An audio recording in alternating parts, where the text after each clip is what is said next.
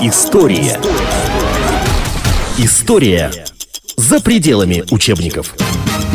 Это программа «История за пределами учебников». Приветствуем радиослушателей и телезрителей. Итак, мы продолжаем тему 20-30-х годов 20 века. Индустриализация. Слово, которое прочно вошло в лексикон, ну и мы будем сегодня говорить об этом. Когда, опять же, спросили э, у человека на улице, что такое индустриализация, человек, который хорошо учился в Советском Союзе, хорошо изучал историю, конечно, Стахановское движение, Алексей Стаханов, знаменитая трактористка Паша Ангелина, Даешь, Свинарка и пастух, выставка достижений народного хозяйства, Дымят трубы, э, Челюскин Цинальдини. Ну, в общем, э, все работают, все на благо Родины. Коллективизация. Приходи к нам в колхоз, знаменитый плакат. Сначала приходи к нам в колхоз, а потом потом не хочешь приходить в колхоз, мы тебя заставим туда прийти. В общем, обо всем об этом мы сегодня будем разговаривать с историком, доцентом факультета политологии МГУ, э, с Кириллом Михайловичем Андерсоном. Кирилл Михайлович, Добрый здравствуйте. День. Добрый день. Все правильно я сказал? Все правильно. Э, вот, э, знаете, человек искушенный в политике, закончивший несколько классов семинарии, да, духовной, mm-hmm. Иосиф Виссарионович Сталин он сам до этого дошел? Или он, глядя на успехи Германии, хотя какие там успехи в конце 20-х годов были у Германии, угу. это все-таки индустриализация, это наш план, это наш проект, угу. это на, наша гордость? Э, ну, начнем что, с того, что э, Иосиф Виссарионович был э, политиком от Бога а не только потому, что кончил 4 класса э, ну, семинарии. Это понятно. Вот. Да. И у него было хорошее качество, он умел как бы отличать главное от второстепенного. Плюс к этому он ну, все-таки правильно понял некоторые догматы марксизма. А марксизм стоит на том, учении Маркса, что индустриальное будущее – это единственная основа создать предпосылки для всеобщего изобилия и осуществления коммунистического принципа от каждого по труду, каждому по потребностям. То есть неограниченное удовлетворение потребностей. Это как цель дальнейшая.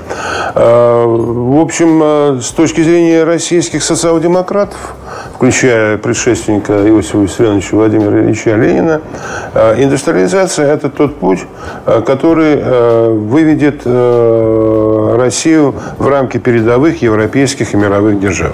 Россия страна крестьянская. Крестьянская масса – это мелкобуржуазная масса. Она неустойчивая, она шаткая, она поддается каким-то элементам, она неуправляема больше всего. А что касается рабочего класса, то он доминирующий, он главенствующий. В конце концов, в России существовала диктатура пролетариата или от имени пролетариата, что неважно. То есть, чем больше пролетариата, тем надежнее государство.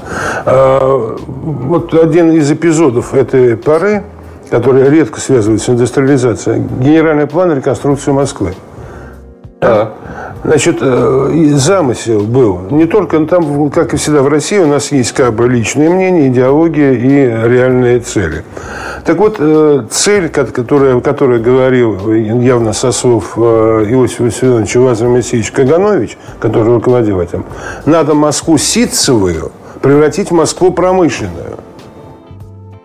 И в 30-е годы в Москву перетягивается огромное количество предприятий. Создаются серп и молот, Орджоникидзе, предприятия тяжелой промышленности.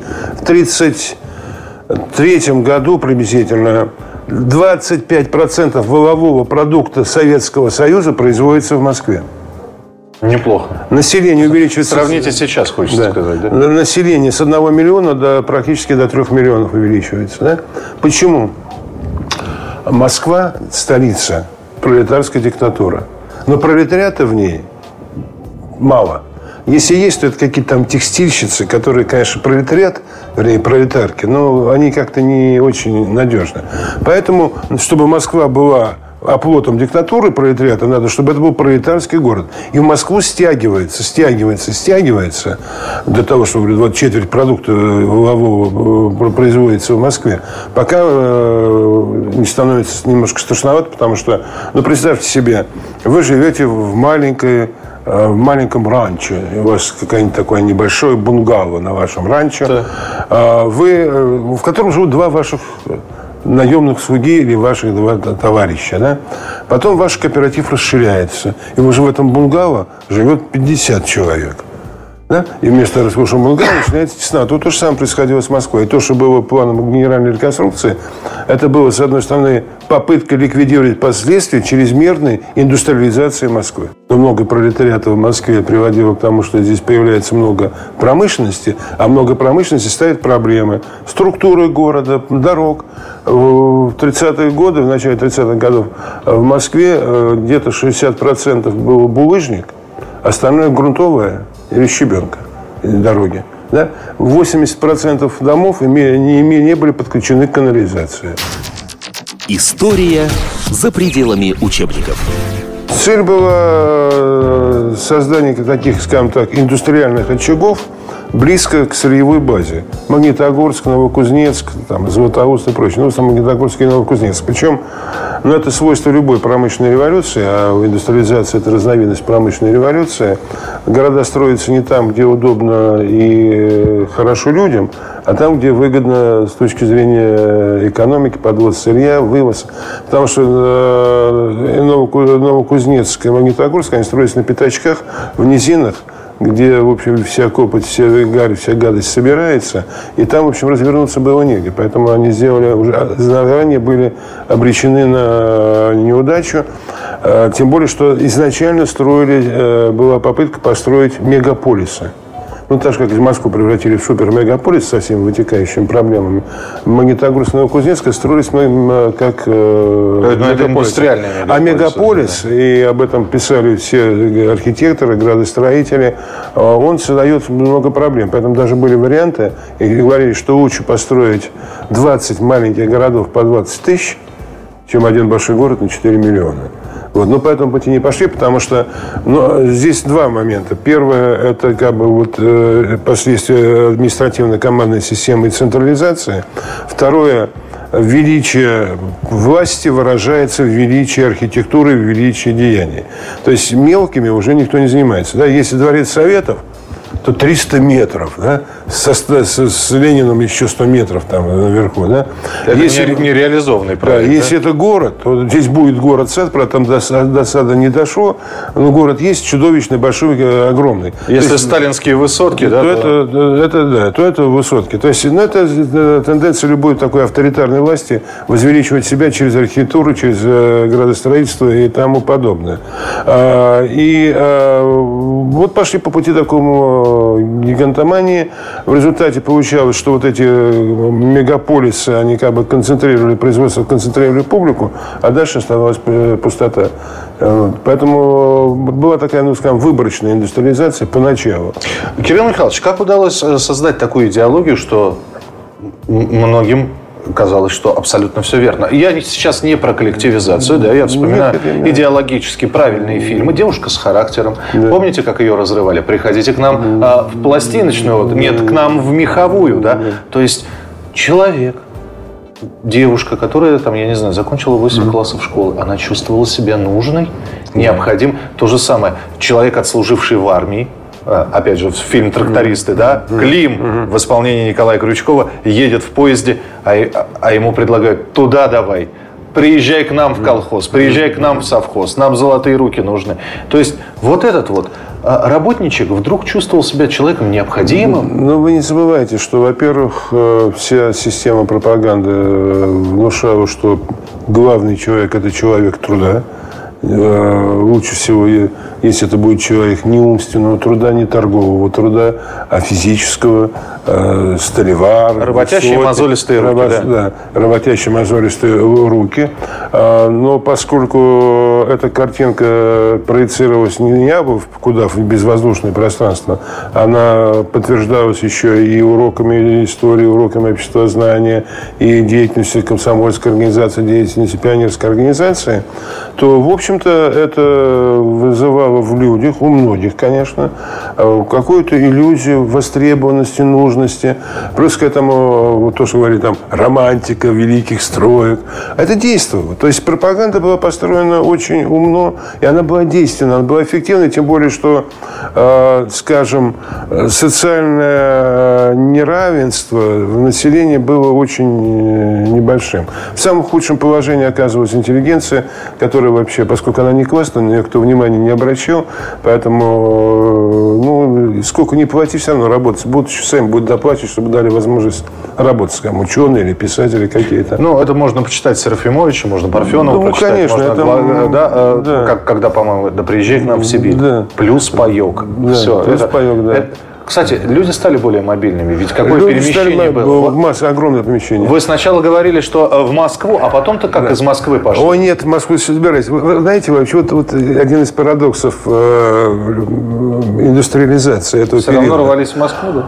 Вы знаете, вот, вот это вот э, меня поражало, когда я бывал в Китае, меня поражало, что рядом скажем, с площадью Тяньаньмэнь с совершенно роскошными высоченными э, небоскребами, которые в Китае больше, по-моему, чем в Америке, ютятся какие-то э, домишки, которые напоминают наши гаражные кооперативы. Если вот один, одна секция – это домик на одну семью. Там три поколения каким-то образом существуют. Вот какое-то сочетание величия и убогости. А во время индустриализации в Москве, когда речь шла уже о строительстве Дворца Совета, все, письмо одного из э, руководителей строительства задерживается, потому что нету шпингалитов, нету ручек, нету мрамора для облицовки Дворца Советов. Горький говорит, давайте в мраморной могилке надгробие с могилок снимем, используем на строительство Дворца Советов. Знаете, вот замахнулись, а шпингалетов куда-то нету. А, Плюс к этому, вот тех, тех, кто прибывал в Москву, это, считайте, три раза увеличилось, да? Это не гастарбайтеры, они совсем приехали. И где-то надо селить. А селить-то негде. И одновременно со строительством Дво- Дворца Советов идет строительство бараков для размещения вот этой новой приезжей силы. Ну, то есть сначала уплотнение, а потом бараки, да. Причем э, в Москве в ту пору работало довольно много немецких архитекторов по, по контракту. Один из проектов был проект развивающегося барака. То есть сначала мы строим барак, где будут стоять 200 коек и 200 человек, ну, как одна комната будет, да? Один туалет на улице, все. По мере того, как у нас будут накапливаться деньги, мы делим барак на отсеки. У нас уже получатся такие, ну, коммунальные квартирки, но тем не С менее. элементом Да, да. Да. А потом мы можем уже сделать из этого барака, мы делаем нормальный э, таунхаус. Элементарно, да, та же самая схема. Вот несколько подъездов, и вот уже таунхаус. Если Вот. что, надо строить Вот. можно. И вот эти э, бараки, э, я, я застал их, они существовали до 70-х годов. Это Алексеевский студгородок на ВДНХ, прямо напротив колхозницы и рабочих. Там Ну, весь у район был, меня, у меня папа в таком вырос. э, в Раменке. Ле- Господи, как Лихоборская Да. улица. Э, Раменки. То же самое, да? То есть вот это сочетание. Строим дворец, правда, на него средств не хватило, но и война помешала. И слава тебе, Господи, э, что помешала, потому что ну, ужасный был бы этот наверное, Ну дворец. да, Там проект уже Ну, я, проект был ужасный сам по себе, с, с любой точки зрения. Вот. И одновременно строим бараки. Вот это, вот это вот парадокс индустриализации. Э, Это как вот иногда показывают ну, в глупых американских фильмах, типа Джеймс Бонда и тому подобное, да? когда какое-нибудь э, управление ракетной частью в России, какая-то халупа, сидят там в каких-то ушанках, может, небритые, да. небритые, и вместо того, чтобы нажать на кнопочку, элегантно берут какую-то кувалду, начинают стучать по какому-то рычагу, чтобы запустить ракету. Вот это, в принципе, было в эпоху индустриализации. Но сама цель индустриализации, развития промышленности, она была вызвана несколькими вещами. Первое, э, это связано с марксизмом, как я говорил. Второе, в общем-то, необходимость э, крепить оборону страны, поскольку в 29 году Сталин э, прямо сказал, что надо убыстрять темпы. У нас в запасе 10 лет, за это время мы должны сделать то, что было, другие проходили за 100 лет. Через 10 лет нас сомнут. Через 10 лет наступает 39 год. Первая, Первая мировая, э, Вторая, Вторая мировая, мировая да, война. нападение на Польшу 1 сентября. История за пределами учебников. Кирилл Андерсон, историк, э, доцент факультета политологии МГУ. У нас сегодня в гостях. Говорим мы про индустриализацию. Вот для того, чтобы понять, в колхоз загоняли всех или все-таки оставались люди, которые могли не вступать в колхоз? Первое. Индустриализация могла идти вот этим эволюционным путем. Второе, она могла идти по теории большого скачка, который потом будет с успехом применен товарищем Мао Цзэдуном, правда, окажется она провальным. Потому что большие скачки, они никуда не ведут, они ведут в какую-то пропасть. А, если бы шло эволюционным путем, ну, потребовалось бы несколько больше времени, да, пока накопилось бы, подросли бы кулаки, там, лозунг Бухарина «обогащайтесь», да, ставка в сельском хозяйстве на кулака, на добротного хозяина, в какой-то степени продолжение Столыпинской линии, которая тоже делала ставку на крепкого хозяина. А, с другой стороны, э, сроки. Сроки. А для того, чтобы э, сделать рывок вот такой, да, для этого ждать, пока люди сами дозреют до него, невозможно. По сути дела, вот этот стиль, который э, употребляет э, Сталин в период индустриализации, это возвращение к военному коммунизму.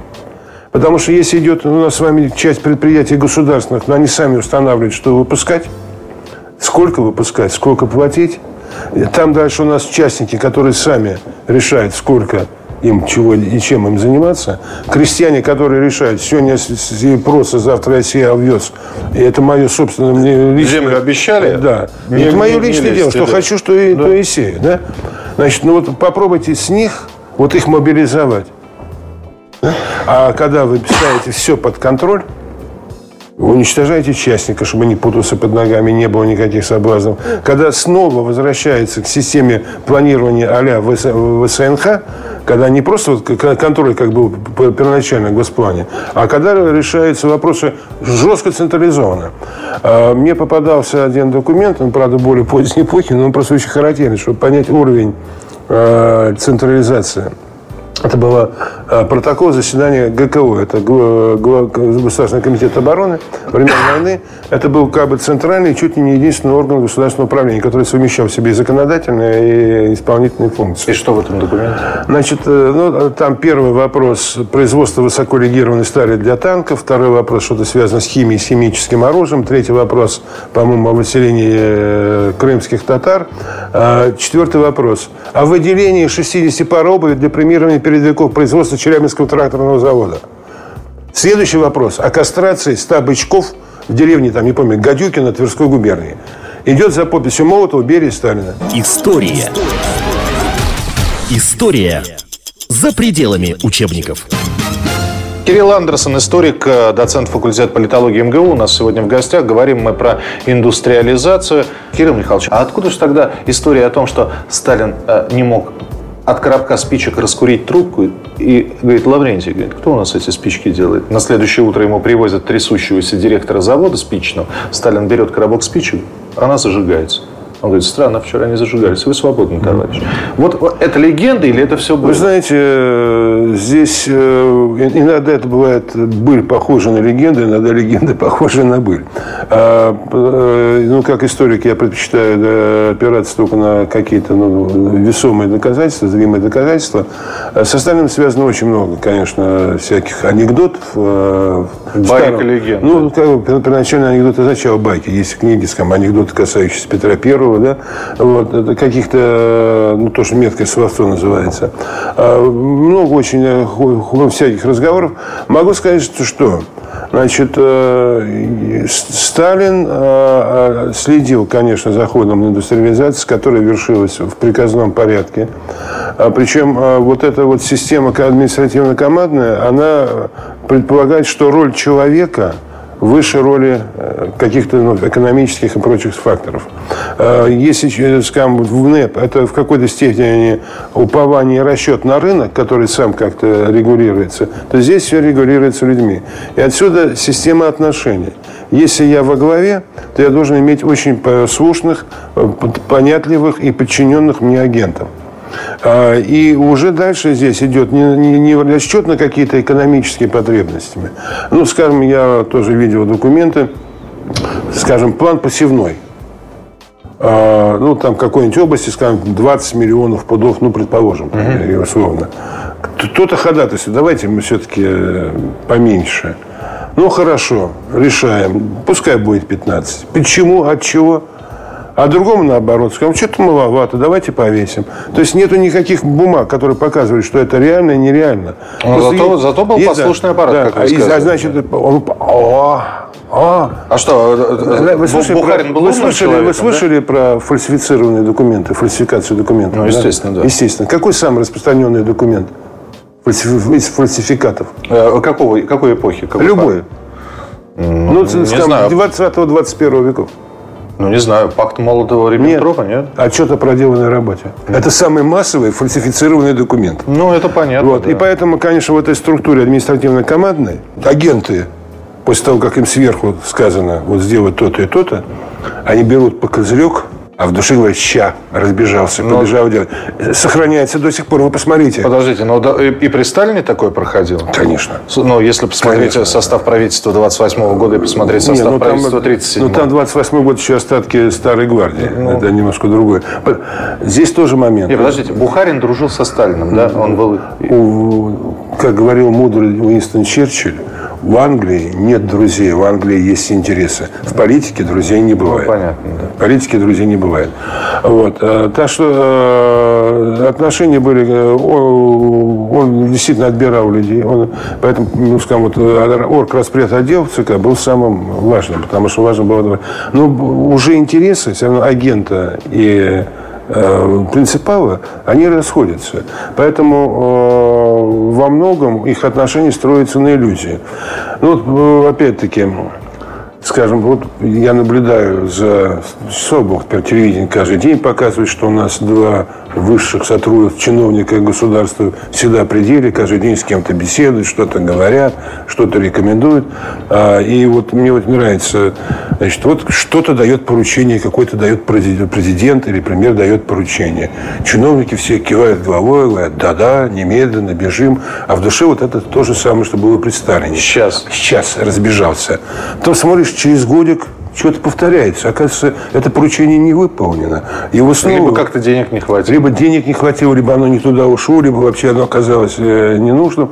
То есть, вы понимаете, вот это вот, вот эта вот игра в какой-то степени в кошки-мышки. То есть, да, я мышка, я готова слушаться, но в случае чего я немножечко...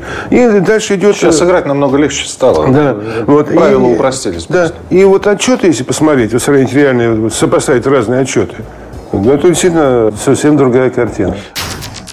История за пределами учебников. А вы не пробовали я, сравнивать Сталина с тем же Петром Первым вот по какому моменту? Петр Первый, по сути, тоже устроил индустриализацию, да? То есть э, это, это и постройка Санкт-Петербурга, и э, реформирование очень многих отраслей с приглашенными иностранными экспертами. Голландцы, немцы и иже с ними. Да и сам попутешествовал, дай бог. У нас же тоже было огромное количество немецких Ну, специалистов. Не на машиностроении. Не, не только немецких. Не, ну, я понимаю. У нас Я- были и американские коммуны. Коммуны с показательные совхоза, организованные американцами. Ну вот смотрите, своих не отправляли, а вот к себе Нет, приглашали. пос- пос- отправляли. Отправляли, отправляли, тоже молодых отправляли. специалистов? Молодых специалистов, отправляли инженеров на стажировки, отправляли писателей на стажировки. Та же самая одноэтажная Америка Ильфа и Петрова. Ну, это понятно, да. Пельняк ездил с разрешения товарища Сталина за границу. Борис Пельняк, да? Да. Попросил Сталин, Сталин сказал, что, вернее, он пожаловался, что его не выпускать, Сталин сказал, отпустите его, пускай катается. Правда, он потом написал не. Но Это уже, другой, Ну, это да, уже- это- это уже другой вопрос. Нет, ездили. А, И сюда приезжали, приезжало очень много. А, И а, многие заводы создавались с помощью иностранных специалистов. В общем-то, это тоже, на что рассчитывал в свое время Ленин в период НЭП, из-за чего концессии-то развивались. А для них это, поскольку 20-30 годы, это период кризиса, Великая депрессия, для иностранцев это было тоже заманчиво. Они получали здесь хорошую работу. Но говорят, индустриализация вот э, с помощью иностранцев была построена на огромных деньгах, которые мы им платили. То есть э, вот как мы се- сегодня покупаем легионеров, и они к нам с радостью приезжают, потому что больше никто не платит, так платят только в России, вот и тогда и Вы специалисты. знаете, вот отчасти так, потому что, скажем, с Германией, основные контакты были с Германией. Кстати, когда стоял вопрос о реконструкции, генеральном плане реконструкции Москвы, то Сталин рекомендовал, чтобы наши специалисты взяли за образец Берлин. Бер- планировку Берлина. И, в общем-то, он Германии испытывал почтение. Ну, как и многие в России, потому что Германия, ну, скажем так, исторически, э, пожалуй, ближе к э, России, чем другая, любая другая европейская страна. Что не мешает нам с ней на протяжении нескольких Не, веков. ну, извините, начиная с Петра Первого, Екатерина Вторая Софья Ангальд сербская, да? Ну и дальше там, извините, там русских крови. Александр Федоровна и прочее, да. Так вот, отличие э, Сталина от э, Петра Первого, на мой взгляд, э, в следующем. Петр пытался сделать из России европейскую державу, ну, хотя бы внешне. Потому что правители иногда принимают внешние знаки почтения, внешние какие-то телодвижения за подлинные, хотя это виртуальное, не, виртуальное не больше. Бороды брить, да. платье европейское да. носить. И вот мы уже стали европейцами. Да. Да? И, и ничего, а что и, в носу а, ковыряемся а, до сих пор да. до пальцев. Но при этом Минхерц, не слишком ли глубоко вы засунули палец в нос? Вот, ну. Но самое надо сказать, Минхерц, ты вроде уже как европеец. Да? А Сталин все-таки э, был э, ну, русский националист. Это, как ни странно. Хотя, в общем, нет, вот не странно, потому что бывает, как говорят, близкая французская проговорка, а, больше роялист, чем король. А, и народ не только в России и в других странах, они иногда больше националисты, чем сами коренные, потому что им надо доказывать как бы лояльность Э, к окружающей среде, к той среде, в которой они живут. Да? Но одна история с тостом а, в, в праздновании Дня Победы, когда кто-то начал говорить на грузинском, да, и Сталин да. оборвал его и говорит, я русский. Ну, э, другой пример. Екатерина II, Великая, которая, да, когда на нее была поездка в, Лифлянд, в по Лифляндии, когда к ней, к немке, местные немцы обращались по-немецки, она отвечала им по-русски. И в этом отличие. Петр I хотел европеизировать, а Сталин хотел догнать по промышленному уровню, но не соприкасаясь с европейской культурой. Иностранцы показывали советскую Россию, развивающуюся советскую Россию, как нечто невероятное. А, и огромное количество людей прониклись идеями ну, коммунизма, конечно. видя, как страна развивается. Да. То есть это вот когда мы сейчас говорим, какой России нужен пиар – вот казалось бы, да, снова а, никто не просит вернуть сталинские времена, да, но статью о тунеядстве хотя бы. Вы понимаете, поскольку Россия воспринималась как э, страна революции, а революция воспринималась многими художниками, писателями и поэтами как время перемен, творения чего-то нового, да, ну, то же самое футуризм, если брать российский, да, а, архитектура, э, живопись 20-х, 30-х, 20-х годов в основном, да, Корбюзье, который здесь подвязается, да, и строит. То есть это вот старое разрушенное. Можно, можно начинать с чистого листа. Э, был же у Корбюзье проект вообще э, забыть про Кремль, забыть про Москву и построить новую столицу где-то рядом, сделать ее ну, в современном э, архитектурном стиле. То есть вот это вот возможности. Нету зашоренности. В свое время, в 19 веке, многие наши э, европейские э, реформаторы э, ехали делать свои проекты, какие-то эксперименты в Америку потому что это бурно разрывающееся, это и не зашорено, там еще нету традиций, которые не подавляют творчество. Поэтому ехали в новый свет. Вот э, для 20 века таким новым светом стала Россия. Потому что здесь что-то новое, что-то э, больше свободы, меньше, меньше устоявшихся традиций, с которыми надо считаться. Ну, правда, это оказалось, э, потому что традиции возникли, еще какие, но это было чуть-чуть попозже. История за пределами учебников. Кирилл Андерсон, историк, э, доцент факультета политологии МГУ. У нас сегодня в гостях. Наверное, финальный вопрос я Кириллу Михайловичу задам.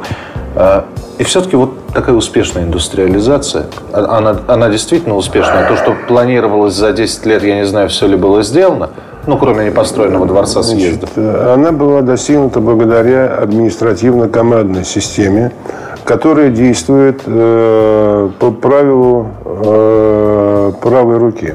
Вы знаете, это ресторан, вот вы сказали слово... ресторанное да. правило. Да, вы заходите, закрываете цены, смотрите на название блюд. Да, вот вы сказали благодаря. Я да. как раз хотел задать вопрос. У нас индустри... индустриализация получилась благодаря или вопреки? А, нет, То есть с, большой, с большой долей везения? Благодаря. То есть без э, вот этого, ну, скажем, внеэкономического принуждения – без э, жесткой э, дисциплины, упорядочения, без крови в такой сжатый срок это не могу. То есть э, это тот самый вариант, когда вы что-то делаете, несмотря на издержки, несмотря на потери. Вопрос другой. Создана ли административная система, административно-командная система Сталином – Или Сталин был воплощением этой системы, она его создавала, она требовала именно такого человека. Потому что, скажем, когда у нас идет ну, такое легкое э, ориентировочное планирование, это один стиль управления. Когда идет жесткое командное, то должно быть железная дисциплина, железное подчинение. И вот либо Сталин соответствовал, либо Сталин был порождением вот этой зарождающейся административно-командной системы. Но давайте не будем забывать, что параллельно с индустриализацией еще и реформа армейская. И реформа армейская, и э, индустриализация без коллективизации была невозможна, потому что это был тот, была та самая кубышка, которую, ну, э, ну, по сути дела, разбили. А первые исправительные лагеря, которые пока с Соловками и с ГУЛАГом ничего не имели общего, да? Но... Первые исправительные лагеря, вот это интересно, значит, э, был такой Томас Мор, Угу. Утопист? Утопист, да. да. Значит, и в качестве разумного устройства, одного из разумных устройств, э, он описывает государство, в котором э, бомжей, безработных не уничтожает, как это было в современной Англии, а собирает трудовые лагеря. Их там одевают в особые одежды, выбривают половину головы. Они работают, то есть, ну, убивать человека за то, что мне где жить, ну, нехорошо, это не гуманно, да? Так вот, э, когда в 29 году начинает возникать система ГУЛАГа, Э, появляется статья замечательная Томас Мор, Уголовный кодекс Российской Федерации. И говорится, вот видите, Томас Мор говорил, что надо не убивать, а надо собирать в лагеря. И пусть работают на благо общества. И потом уже ГУЛАГ становится действительно э, экономическим институтом, э, где сосредоточено все, по сути дела, все железные дороги, все каналы, все прочее, все это в ГУЛАГе. Ну, просто первоначально в ГУЛАГе действительно можно было поработать, самое интересное выйти оттуда. Это поначалу, да. Но потом уже потом функция ГУЛАГа немного меняется. И вот уже начиная с 1936 года, э, после 1934, ну, 36-37, конечно, это самый апогей, функция ГУЛАГа не столько производить, сколько устрашать. Кирилл Михайлович, переходите к нам еще. Спасибо. Спасибо. Про индустриализацию мы поговорили в программе «История за пределами учебников». Кирилл Андерсон, а, историк, а, доцент факультета политологии МГУ, был у нас сегодня в гостях. Продолжение программы «История за пределами учебников» обязательно последует. Так что благодарим всех, кто смотрит нас и слушает. До встречи. История за пределами учебников.